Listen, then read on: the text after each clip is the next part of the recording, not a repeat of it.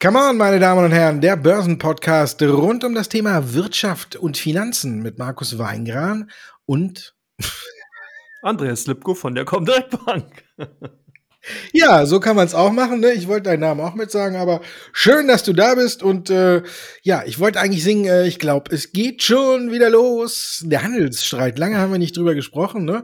Und jetzt kommt er so langsam äh, wieder in die Medien. Ne? Man hatte ja darauf gehofft, dass irgendwie alles ein bisschen lockerer wird unter Joe Biden, aber eher das Gegenteil ist der Fall, wenn man guckt, was er gestern unterzeichnet hat. Da sind dann noch ein paar mehr chinesische Unternehmen auf die schwarze Liste gekommen.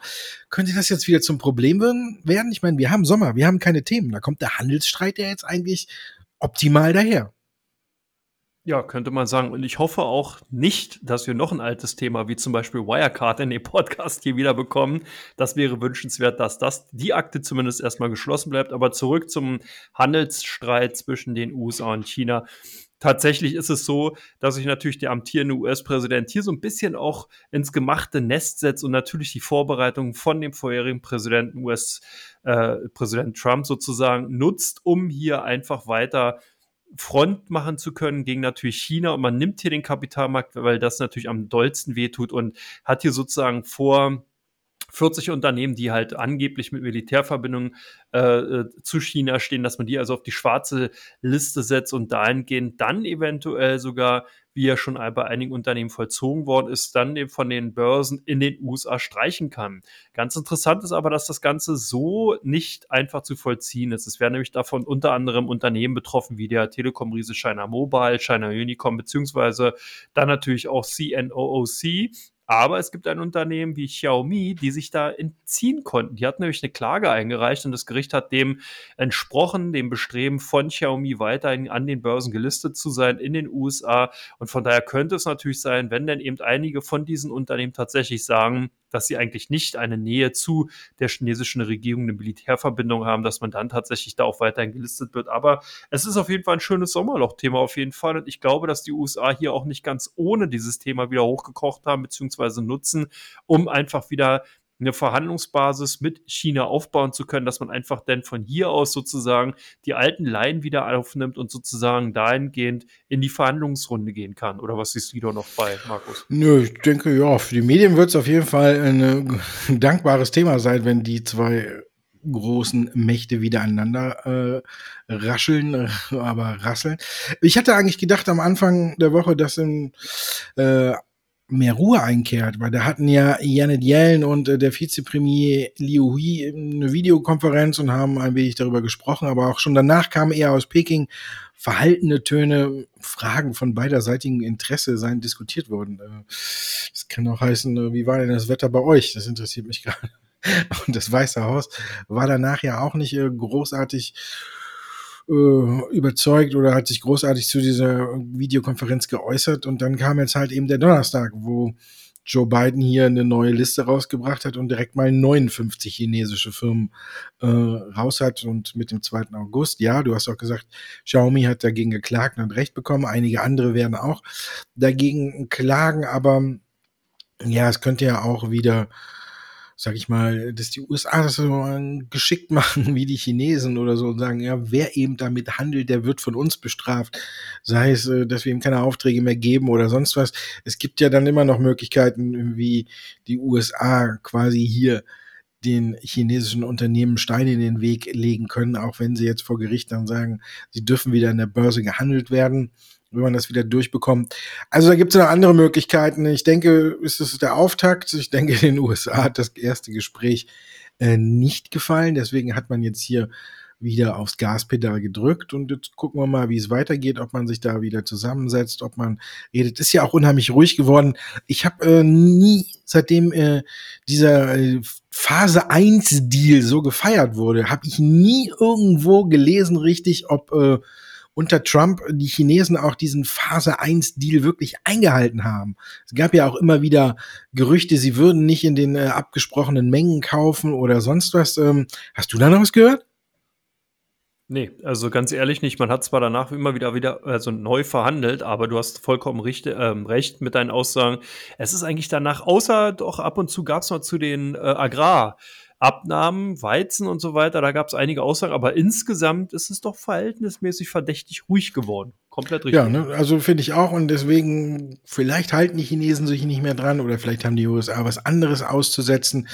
Ähm, ich bin mir noch nicht sicher, wie das dann ausgeht und ob es zu einer Belastung wird.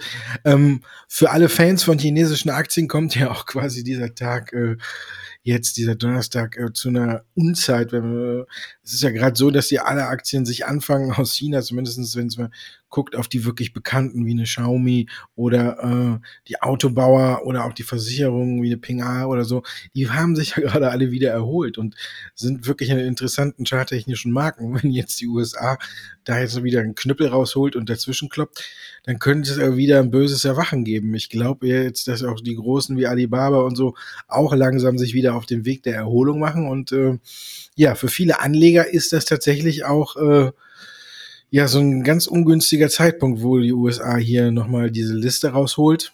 Und da muss man tatsächlich jetzt nochmal abwarten, zumindest bei den großen Internetkonzernen, wie es da weitergeht. Da würde ich noch keine Entwarnung geben, bei den Autobauern schon. Und deswegen, ähm, ja, ist äh, kein schlechter Zeitpunkt. Ne? Man hat äh, wirklich hier äh, was Gutes gewählt, um da hier die Chinesen wirklich nochmal zu treffen. Kommen wir zum Gold. Kräftiger Rücksetzer diese Woche. Kommt jetzt die Korrektur bei den Rohstoffen? Ja, das ist eine gute Frage. Also zumindest glaube ich, bei Gold sieht man ja, dass da eine Korrektur gekommen ist. Wir sind ja von ähm, dem Niveau 1900 US-Dollar wieder runter, jetzt auf 1870 US-Dollar und wieder damit voll in die Konsolidierungszone, in die Konsolidierungsformation reingelaufen. Könnte so ein bisschen so ein False Breakout, eine Bullenfalle gewesen sein, muss man aber nochmal schauen. Wobei ich hier jetzt nicht alle Rohstoffe beziehungsweise Gold unbedingt mit den anderen Rohstoffen über einen Kamm scheren würde. Ich denke, dass wir tatsächlich eine ausgeprägtere Korrektur zum Beispiel im Kupfer sehen werden, auch bei dem Bauholz, beim sogenannten Lumber und bei einigen anderen Korrekturen äh, beziehungsweise Rohstoffen werden wir Korrekturen sehen, die eben doch extreme überzogene Kursrallies in den letzten Wochen vollzogen haben, wo man einfach äh, gesehen hat, dass hier Logistikprobleme eben dafür Sorge getragen haben, dass diese Rohstoffpreise so extrem stark durch die Decke gegangen sind. Und da werden wir Korrekturen sehen. Das geht nämlich so ein bisschen auch einher mit dieser Diskussion momentan, sehen wir denn jetzt wirklich eine extrem ansteigende Inflationsrate oder nicht? Da ist ja, sind ja die Notenbanken sich sozusagen unisono einig, dass man hier sagt, ja, wir sehen momentan einen temporären Effekt, eine temporäre Preissteigerung, die sich eben genau aufgrund dieses Logistikproblems eben darlegt, die sich dann auch über die Rohstoffpreise fortgepflanzt hat und natürlich so auch in den Endverbrauchermarkt reinkommt. Aber das sind nur saisonale Effekte, das sind Effekte, die dann im dritten und vierten Quartal nicht mehr so die Rolle spielen und damit sie eben auch nicht mehr die Rolle spielen, ist natürlich eine Kurskorrektur bei den Rohstoffen insgesamt, beziehungsweise bei den meisten Rohstoffen notwendig. Ich sehe auch zum Beispiel bei den Rohölsorten Brandon WTI auch hier eher nur noch gebremste Kurssteigerungsmöglichkeiten. Äh, ich glaube, dass man hier durchaus vielleicht in Richtung 75 US-Dollar laufen kann. Dann sollte da auch erstmal Schluss sein, weil dann tatsächlich das Überangebot an den Märkten einfach vorhanden ist und dass da eben sozusagen auch diese bremsende Wirkung kommt. Also bei Gold muss ich nochmal zeigen, ob der Goldbulle wirklich tatsächlich verloren hat. Und bei, den, bei den anderen Rohstoffen, bei vielen Industriemetallen, da der, sehe ich tatsächlich doch einige größere Kursrücksetzer auf den einen oder anderen Marktteilnehmer zukommen. Und wie siehst du die Situation, Markus? Ja, ähnlich. Ja, wie gesagt, Gold hat sich ja tatsächlich so im, im Hintergrund äh, nach oben gemogelt und ist über 1900 US-Dollar gestiegen. Jetzt haben wir ganz gute Arbeitsmarktdaten gesehen, der Dollar ist wieder stärker geworden. Das hat ja im Grunde genommen bei, bei Gold nach einer Korrektur, äh, ja, da haben die Bären ja schon gebrüllt, aber ich glaube auch nicht, dass die Bären hier lange am Ruder sitzen werden, sondern ich glaube, beim Gold zumindest ist es ein ganz normaler Rückschlag. Wenn wir uns ansehen, haben wir uns auch ein Stück weit schon wieder hm, erholt ich glaube, dieser Rücksetzer war längst mal überfällig im Gold und ich glaube aber, es dürfte noch ein gutes Stück weitergehen, gerade auch, weil die Unsicherheit äh, beim Bitcoin immer noch da ist und äh, Elon hat ja wieder am Wochenende oder nicht am Wochenende, bei mir ist eigentlich schon, bei mir ist heute den ganzen Tag Montag, weil gestern Feiertag war, nein, ja, er ist Freitag, ähm, hat ja äh, nochmal draufgekloppt auf den Bitcoin mit einem neuen Tweet, dass er jetzt äh, mit einem gebrochenen Herzen und alles. Ich glaube schon, dass ein paar jetzt wieder rübergehen, ich glaube aber nicht, dass es hier irgendwie die ganz große Umschichtung gerade stattfindet, dass jetzt alles sagt, oh, raus aus Bitcoin, rein in Gold. Nö, ich glaube einfach hier haben wir so eine gesunde Korrektur jetzt gesehen. Das war ja dann auch extrem, wenn man Gold hat ja an einem Tag fast zwei Prozent äh, verloren. Also das haben wir auch schon lange nicht mehr gesehen, dass man so große Ausschläge hatte. Und ich glaube, hier werden die Bullen das Ruder wieder übernehmen. Bei anderen Rohstoffen gebe ich dir recht, muss man mal abwarten. Aktuell ist die Nachfrage halt eben hoch in den Ländern, sage ich mal, wo die Corona-Pandemie ganz gut eingedämmt ist, wie in China oder so, dass hier äh, Stahl und alles äh, noch äh, und Eisen hoch ist. Klar, kann man verstehen, die Nachfrage. Äh, UBS zum Beispiel hat jetzt auch schon gesagt, sie glauben oder sie gehen davon aus, ähm, dass die Stahlpreise im zweiten Halbjahr fallen werden und haben jetzt schon mal vorsichtshalber, ich glaube, fast alle deutschen äh, Werte, die da irgendwie damit zu tun haben, das, oder auch äh, international wie Würstalpin und äh, Salzgitter haben sie auf Sell gestuft und äh, davon haben natürlich andere auch drunter gelitten. Ich glaube, hier müssen wir noch einen Mittelweg finden. Ich glaube, so schnell, wie es die UBS auf der Rechnung hat, geht's nicht nach unten. Ähm, ich denke, Lithium und die ganzen äh, Sachen werden weiter steigen oder werden jetzt nochmal äh, weiter steigen, weil die Nachfrage hier auch äh, nach wie vor ungebremst ist. Und ja, Holz könnte ein gutes Stück zurückkommen und ja, Benzin, äh, da lassen wir lieber Frau Baerbock äh, jetzt mal ihre Pläne weiter ausleben und wir gucken mal, wie das ausgeht. Aber bei Öl glaube ich auch, dass wir ein gutes, ein kleines Stück zurückkommen, dann kann sie die Preise wieder erhöhen und dann bleiben wir immer auf dem gleichen Niveau. Aber insgesamt glaube ich schon beim Gold, dass das hier eine notwendige Korrektur war. Womit wir noch eine Frage offen hätten. Und die ist, wie geht's weiter mit dem DAX? Der ist ja weiterhin auf sehr hohem Niveau, hat ja auch noch mal ein neues Allzeithoch geschafft. Ähm, wie weit kann die Reise für dich gehen? Jetzt können wir mal wieder gucken. Bärenfell oder Bullenhörner? ja, schöne interessante Frage. Aber es zeigt auch sehr schön, wie sozusagen die beiden Lager hier doch sich extrem uneins sind. Währenddessen so ein bisschen die Fundamentalanalysten bzw. die Marktteilnehmer, die eher auf die Fundamentalschauen Zahlen geschaut haben, hier eher in den letzten Wochen an der Seitenlinie gestanden haben und eigentlich den steigenden Kursen hinterhergejammert haben und dann eben doch immer wieder, wenn es zu neuen Rekordkursen gekommen sind, sozusagen das Futter für diese Ausbrüche, für sozusagen den weiteren Kursanstieg geliefert haben, währenddessen halt die eher charttechnisch orientierten Marktteilnehmer hier wahrscheinlich doch eher die Feiernden, diejenigen waren, die hier die goldenen Bohnenhörner derzeit aufhaben. Und hier hört man ja auch, dass die äh, Fahrt zumindest aus charttechnischer Sicht durchaus noch weitergehen kann. Für mich, der tatsächlich eher die Fundamentalseite heranzieht, da sind ja eigentlich doch schon seit einiger Zeit mehrere Alarmglocken da.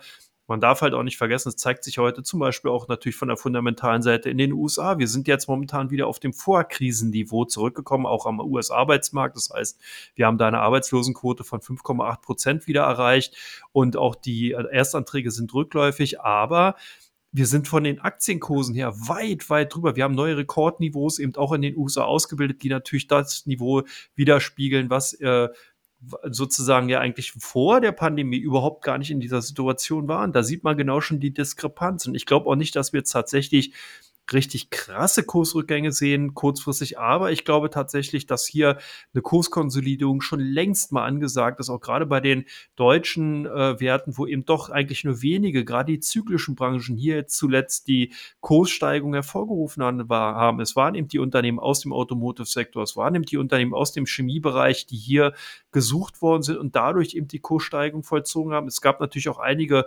positive Nachrichten bei den Versicherern oder eben auch bei den Bankenwerten, aber so richtig richtiger Dampf kam tatsächlich nur von wenigen Branchen in diese, in den Gesamtmarkt rein und die haben dann dafür Sorge getragen, dass der DAX eben so hoch gestiegen ist. Das haben wir auch in den letzten Tagen gesehen es war immer wieder ein sehr, sehr heterogenes Feld. Natürlich ist der DAX weiter gestiegen, klar, sonst hätten wir kein neues Rekordkursniveau, aber es war nicht mehr so, dass der Gesamtmarkt, dass wirklich alle Marktteil, alle Indizes, äh, Indexteilnehmer sozusagen im Plus waren, sondern es waren immer wieder auch mal welche auf der Verliererseite. Und genau das ist dann noch so ein Warnzeichen, wo ich denke, solange nicht halt wirklich alle Werte mit nach oben ziehen, ist halt ein bisschen Vorsicht geboten. Also von daher also ich bin eher wirklich in, auf der momentan bestenfalls ähm, der Meinung, dass halt 15.600, also auf dem Niveau, in dem wir uns befinden, doch für den Sommer sehr, sehr, sehr gut eingepreist. Ich glaube tendenziell, dass wir tatsächlich nochmal den ein oder anderen Kursrücksetzer sehen.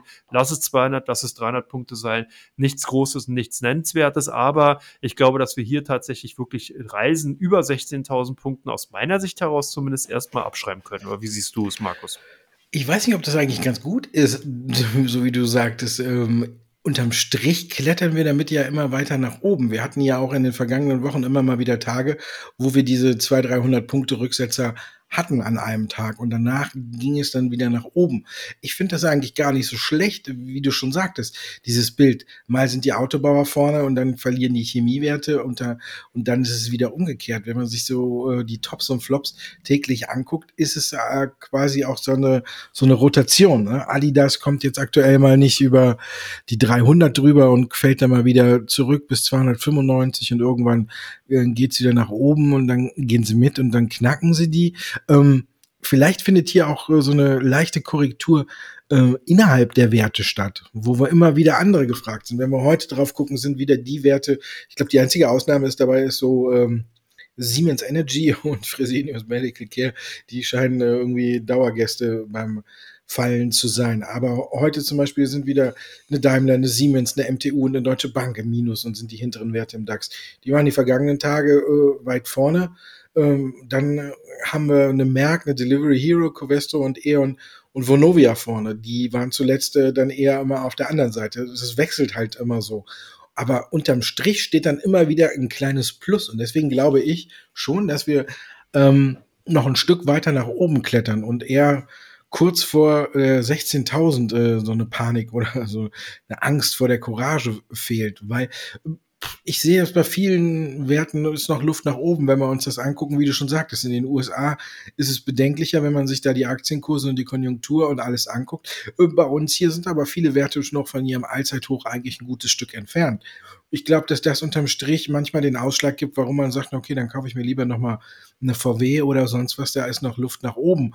Ähm, Anstatt dass ich jetzt sage, ich brauche noch eine Tesla, ganz davon abgesehen, ähm, dass die Aktie aktuell sowieso nicht läuft. Und ich glaube, hier ähm, hatte mein äh, Helm hatte zumindest ein komplettes Bullenhorn auf und äh, das andere wächst gerade wieder. Und ich denke, dass wir uns in kleinen Schritten äh, über Woche zu Woche nach oben hangeln, Richtung 15.800, 15.900 Punkte. Und da ist dann so der Knackpunkt, wo es sich dann die, wo dann die Entscheidung trifft. Entweder geht es wirklich weiter nach oben oder wir fallen vielleicht nochmal Richtung 15.000, dann aber auch zurück. Und dann haben wir nochmal eine Gelegenheit. Also ich denke, dass es eher so geht. Ich finde es gar nicht so schlecht, wie sich das Ganze gerade entwickelt. Damit sind wir am Ende von Teil 1 und kommen zu Teil 2. Ihre Fragen und unsere Antworten.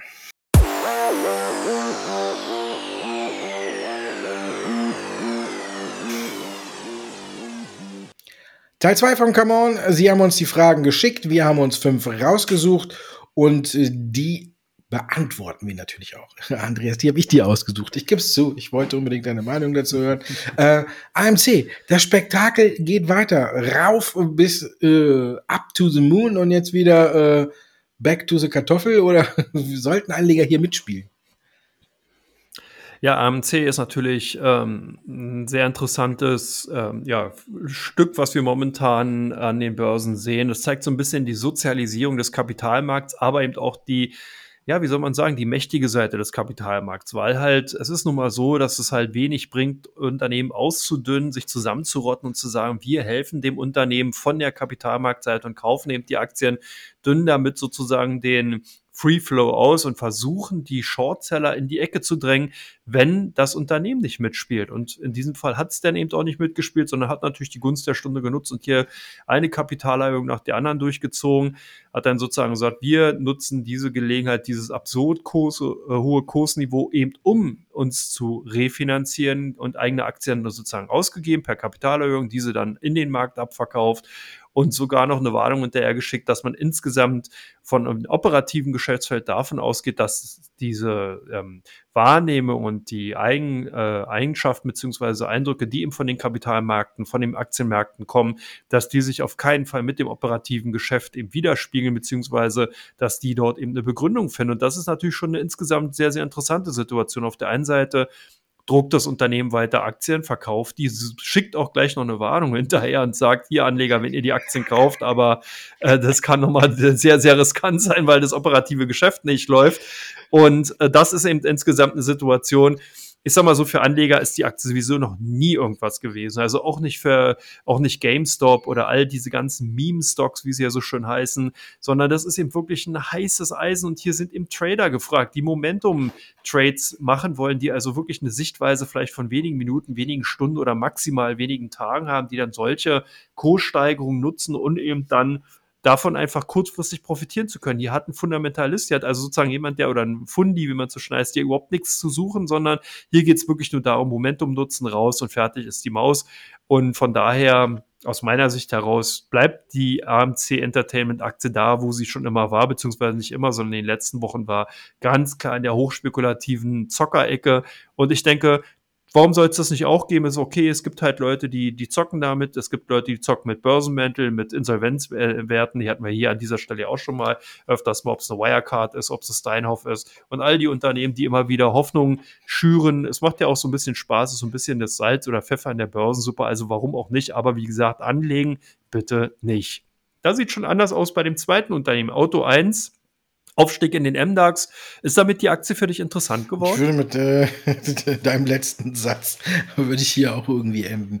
Ich kann mich mit dem Wert noch nicht so richtig anfreunden. Ähm, ich finde eigentlich die Idee ganz gut und jetzt äh, mit Auto Hero ähm, ja, im Vergleich zu TeamViewer, ne, ist äh, neuer Sponsor äh, von Hertha BSC Berlin geworden. Wir wissen, was Teamviewer ausgelöst hat, als sie bei Manchester aus Trikot gegangen sind. Ich konnte mich mit den letzten Zahlen, die veröffentlicht wurden, noch nicht so, so anfreunden. Da waren ein paar positive Sachen, die hochgelobt wurden, aber auch dadurch äh, für meiner Meinung nach ein paar negative Sachen, ähm, die versch ja nicht verschleiert, das sind ja veröffentlicht worden, aber auf die nicht ganz so viel Wert gelegt wurde. Der Umsatz ihr Auto ist gestiegen. Was mich vorsichtig gemacht hat, ist äh, aber, dass der Gewinn je Auto äh, eben nicht gestiegen ist, sondern äh, rückläufig war. Und das ähm, ist klar, Börsengang, Werbung und alles, ja, aber bei Teamviewer, wenn die es machen, hat man einen riesen Fass aufgemacht. Kann man auch darüber diskutieren, ob es übertrieben war, aber die Quittung hat die Aktie ja jetzt bekommen. Ich glaube, sie ist sogar jetzt unter Corona-Niveau, wenn man sich eine Teamviewer anguckt. Ähm, ja, ich muss sagen, ich finde die Aktie interessant, aber ich wäre trotzdem irgendwie, weiß ich, bin ich da noch vorsichtig. So, so 100 Prozent bin ich nicht äh, davon überzeugt. Wenn man sich natürlich die Autowerte in den USA anguckt, äh, äh, wie da die Gebrauchtwagenhändler und alles an der Börse explodiert sind, äh, weil es da auch richtig brummt, dann kann ich das ja nicht so nachvollziehen äh, oder nicht so ganz äh, eins zu eins abbilden, dass das hier bei Auto 1 irgendwie auch passieren könnte. Von daher, ich finde die Aktie ja interessant, aber B haben müsste ich sie jetzt äh, unbedingt nicht. Ähm, anders sieht es da bei mir aus mit Nokia. Aber jetzt hatten die ja eine Einigung mit Daimler, aber für so einen richtigen Kursschub hat die nicht gesorgt. Wie, wie es da weiter? Ja, bei Nokia ist halt so ein bisschen das Problem, das waren ja die letzten Quartalzahlen, die wir gesehen haben. Man ist zwar hier als europäischer Player im durchaus interessanten 5G-Markt vertreten, aber ähm, es ist eben Nokia nicht gelungen, hier wirklich extrem stark davon zu profitieren. Anders eben zum Beispiel der auch äh, skandinavische Konkurrent Ericsson, der hier wesentlich besser davon profitiert hat, war Nokia so ein bisschen hier der Spielverderber und hat also das, wie gesagt, nicht umsetzen können, eben den Hype, der da entstanden ist. Und jetzt hat man sozusagen eigentlich auch nochmal gezeigt, dass wie wichtig die 5G-Technologie tatsächlich ist, eben durch den, äh, durch die Vereinbarung beziehungsweise durch eben ähm, die Einigung mit Daimler ist ihm doch immer klar geworden, dass bereits die anderen großen Autobauer, Audi, Volkswagen, Porsche etc., dass die eben auch alle bereits schon eben 5G-Technologie Lizenzgebühren zahlen, eben um zukünftig in ihren Fahrzeugen dann eben diese Technologie, die Kommunikationstechnik nutzen zu können. Das hat natürlich mit dem autonomen Fahren zu tun. Das hat natürlich auch mit vielen, vielen anderen Errungenschaften zu tun, die dann eben zukünftig möglich sein werden. Und das ist vielleicht das Wichtige. Aber trotzdem ist es Nokia noch nicht so richtig ge gelungen, wie soll man sagen, sozusagen das Tempo auch auf die Straße zu bringen, sondern man dreht halt hier auf Hochtouren. Man versucht halt immer wieder auch in dem Geschäftsbereich natürlich dann wieder nicht Fuß fassen zu können, sondern hier auch richtig auch die operativen Margen eben ausweiten zu können, aber es gelingt halt nicht. Also von daher denke ich mal, ich würde hier wirklich nochmal sehen, wie das Management jetzt nicht nur durch diese Einigung eben damit umgeht. Das ist sicherlich ein, erstmal ein Teilsieg, der auch sehr, sehr wichtig war, weil man hier sozusagen dann eben auch seine Position natürlich beide im Automotive-Sektor gefestigt hat und nicht dann eventuell von den anderen, die sowieso schon Lizenzgebühren zahlen, dann auch nochmal ungemacht droht. Aber mir fehlt hier so ein bisschen von der fundamentalen Seite tatsächlich ähm, die Aussicht dahingehend, dass man hier zukünftig eben wirklich nachhaltig auch davon profitieren kann. Also von daher, ich wäre hier noch mal ein bisschen vorsichtig. Ich habe hier noch nicht die, also hier habe ich sowieso nicht die Bullenhörner auf, sondern hier würde ich wirklich vorsichtig sein. Da sind einfach zu viele auch kalt erwischt worden. Ich glaube, viele Großinvestoren stehen eigentlich momentan an der Seitenlinie, warten tatsächlich, bis hier ein positives Signal kommt. Und ich glaube, das ist auch vielleicht gar nicht mal so eine schlechte Herangehensweise zu schauen, wie sich jetzt die Gewinnentwicklung da weiter darstellen wird. Und wenn die wieder an Dynamik gewinnt, wenn man da also tatsächlich sieht, ja, hier ist einiges gemacht worden, die Hausaufgaben sind sozusagen erledigt worden, dann könnten die Aktien wieder interessant werden. Also für mich würde ich sagen, ein Watchlist-Kandidat. Watchlist-Kandidat scheint auch Bill Eckman in Universal Music Group gesehen zu haben. Der hatte ja vor kurzem ein Spektakel, haha, was für ein Wortspiel, also ein Speck aufgelegt und hat, will den ja jetzt mit Leben füllen. Jetzt erzähl mal ein bisschen mehr darüber, Markus. ja. Ich glaube, das war der größte Irrtum heute früh, den es äh, zu Handelsbeginn äh, mit so gab. Und äh, Mittlerweile hat sich doch wieder ein bisschen äh, zurechtgerückt und äh, beide Werte, um die es geht, sind im Minus, nämlich eben äh, Vivendi und äh, den äh, Spec, den du angesprochen hast, Pershing Square Tone Time.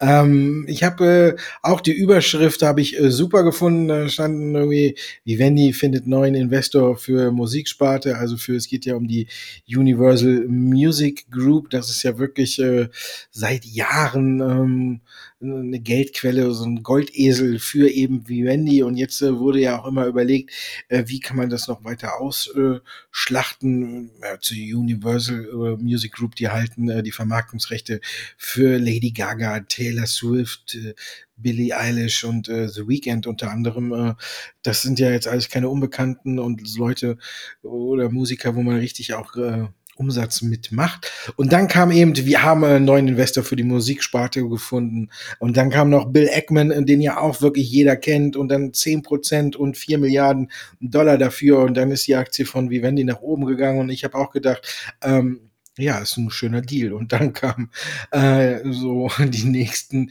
äh, Artikel und äh, Nachrichten dazu. Und dann hat man die Pressemitteilung richtig gelesen. Und dann stellt man fest, dass Universal Music Group eben nicht in diesen, wie viele vielleicht auch am Anfang auch gedacht haben, in diesen Spec von äh, Bill Eggman gehen, sondern äh, er hat sich die Anteile einfach nur gekauft und das muss man sich jetzt auch auf der Zunge zergehen lassen, äh, um die Aktien, die er dann bekommt, äh, an die Mitglieder des Specs auszuteilen. Da kam mir direkt dann der Gedanke, äh, der gute Herr Eckmann hat die Seiten gewechselt und ist jetzt im Telekommunikationsbereich tätig, wo es ja auch dann geht, ne? wenn Sie bei uns äh, sich Ihr Handy holen, bekommen Sie äh, zwei Jahre äh, Netflix äh, gratis, dürfen einen Monat das gucken oder sonst was. Und äh, ja, er nimmt jetzt äh, diese zehn Prozent, also, muss man überlegen, der, der Spec an sich ist ja schon nicht klein. Und jetzt nimmt er nochmal vier Milliarden in die Hand, um Leute den Spec zu treiben, damit äh, sie sich äh, eben äh, die Universal Music Group Aktien da einverleiben.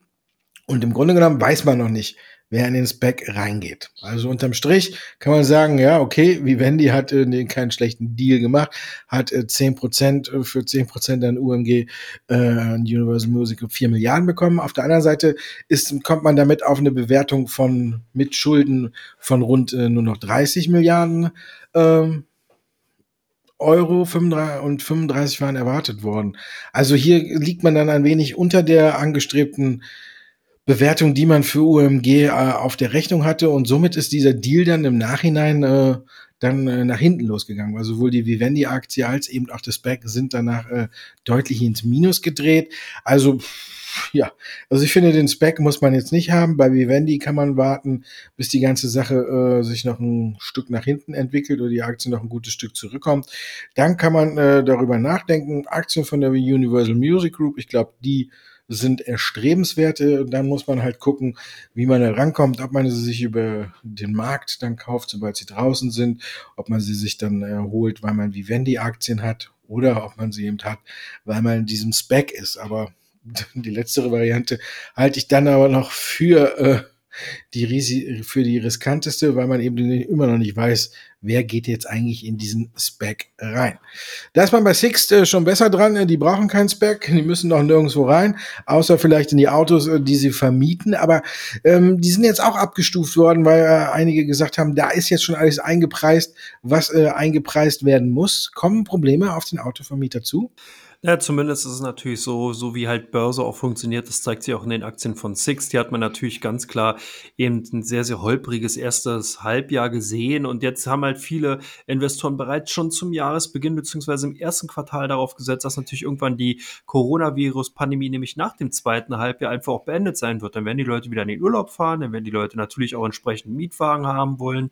Und das wird natürlich auch wieder dem Geschäft von Six zugutekommen. Und demzufolge sind dann Investoren schon frühzeitig frühzeitig in die Aktien eingestiegen und haben genau das eingepreist, beziehungsweise wurden dann eben auch nochmal ähm, dahingehend beflügelt, befeuert, dadurch, dass tatsächlich zum Beispiel in den USA ein relativ hoher Nachfrageboom nach den Mietautos sowieso vorhanden war, weil halt viele weiterhin mobil waren, aber eben aufgrund der Covid-19-Angst einfach alleine gefahren sind. Wenn man eben kein Auto hat, hat man sich dementsprechend einfach ein Auto gemietet und davon haben natürlich dann die Automobil- bzw. die Autofahrer ja tatsächlich profitiert. Jetzt ist sozusagen die zweite Spekulation, die bei den Aktien drin ist, dass man eben in der zweiten Jahreshälfte, in der sogenannten Reisesaison hier davon profitieren wird, dass in den Urlaubsregionen, die dann wieder bereisbar sind, in Italien, Spanien und so weiter, dass hier natürlich dann entsprechend die Mietwagenpreise extrem stark ansteigen werden. Und das hat sich tatsächlich auch schon so abgezeichnet. Es gibt viele Indikationen dafür, dass eben Urlauber, die in den Sommerurlaub fahren, wirklich mit wesentlich höheren Preisen rechnen müssen, beziehungsweise bereits zugerechnet haben. Und genau das ist jetzt in den Aktien eingepreist. Deswegen ist die Frage, so wie du sie formuliert hast, schon ganz interessant, weil die Frage ist ja, was kommt dann? Wie hoch werden diese Preise tatsächlich so durchsetzbar sein? Oder kommt nicht bald wieder auch die Normalität und dann sozusagen auch wieder das alte Preisniveau und dann haben wir sozusagen Basis Effekt in den Aktien. Und das heißt, aktuell sehe ich es ähnlich wie einige Analysten. Ich glaube, hier ist die Feier schon vorbei. Und hier sollte man halt tatsächlich sehen, dass tatsächlich das Erwachen mit eventuell Kopfschmerzen zum Jahresende hin drohen kann, weil dann halt wieder Normalniveau angesagt ist und weil man dann natürlich auch wieder auf einen ganz normalen Vermietpreisniveau zurückkommt, wo eben die hohen margigen Zeiten dann tatsächlich vorbei sind. Deswegen, äh, ich würde momentan die Aktien auch maximal eher auf der Watchlist lassen und nicht direkt reingehen. Aber unsere Party ist noch nicht vorbei. Wir kommen zu Teil 3.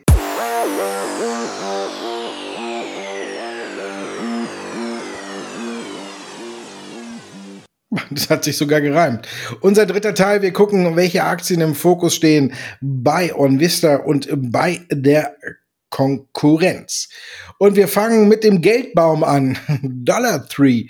Was machen die Leute bei euch da? Ja, die waren in den letzten Tagen äußerst volatil. Also auf der einen Seite sind sie dann erstmal unter Druck gekommen, nachdem man die Quartalzahlen vorgelegt hat, die nicht wirklich überzeugen konnten, aber irgendwie war dann der Abverkauf wahrscheinlich zu doll, sodass in den letzten Tagen, in den letzten beiden äh, Handelstagen hier tatsächlich ein paar Schnäppchenlebiger wieder unterwegs waren. Ist auch nachvollziehbar. Ist einer der größten, wie soll man sagen, billig gemischt Warenläden in den USA, hat hier wirklich 14.000 Läden unter einigen Marken, die man da betreibt. Also von daher so ein bisschen so ein Brot- und Buttergeschäft, wenn man so will, und von daher nachvollziehbar für vielleicht eher konservative oder eben äh, Anleger, die eben in den Konsumbereich rein wollen.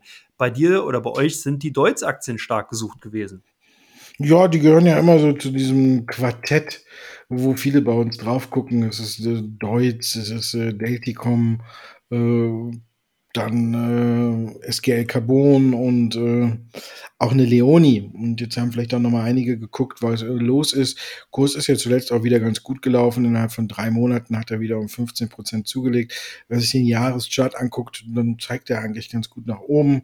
Und hier ist jetzt mit dem Überspringen, auch heute kommt man ja, oder in den vergangenen Tagen ist man auch über sieben Euro rausgegangen. Haben vielleicht viele auch von der Charttechnik geguckt, okay, ähm, das sieht ganz gut aus. Also ja, sieht nach wie vor ganz gut aus. Man hat äh, Nachrichten sind schon wieder ähm, etwas älter und die liegen schon wieder zurück, dass man in China nochmal weiter zulegen möchte. Äh, mit einer neuen Kooperation, also ein Joint Venture äh, mit dem äh, Baumaschinenproduzenten Sunny.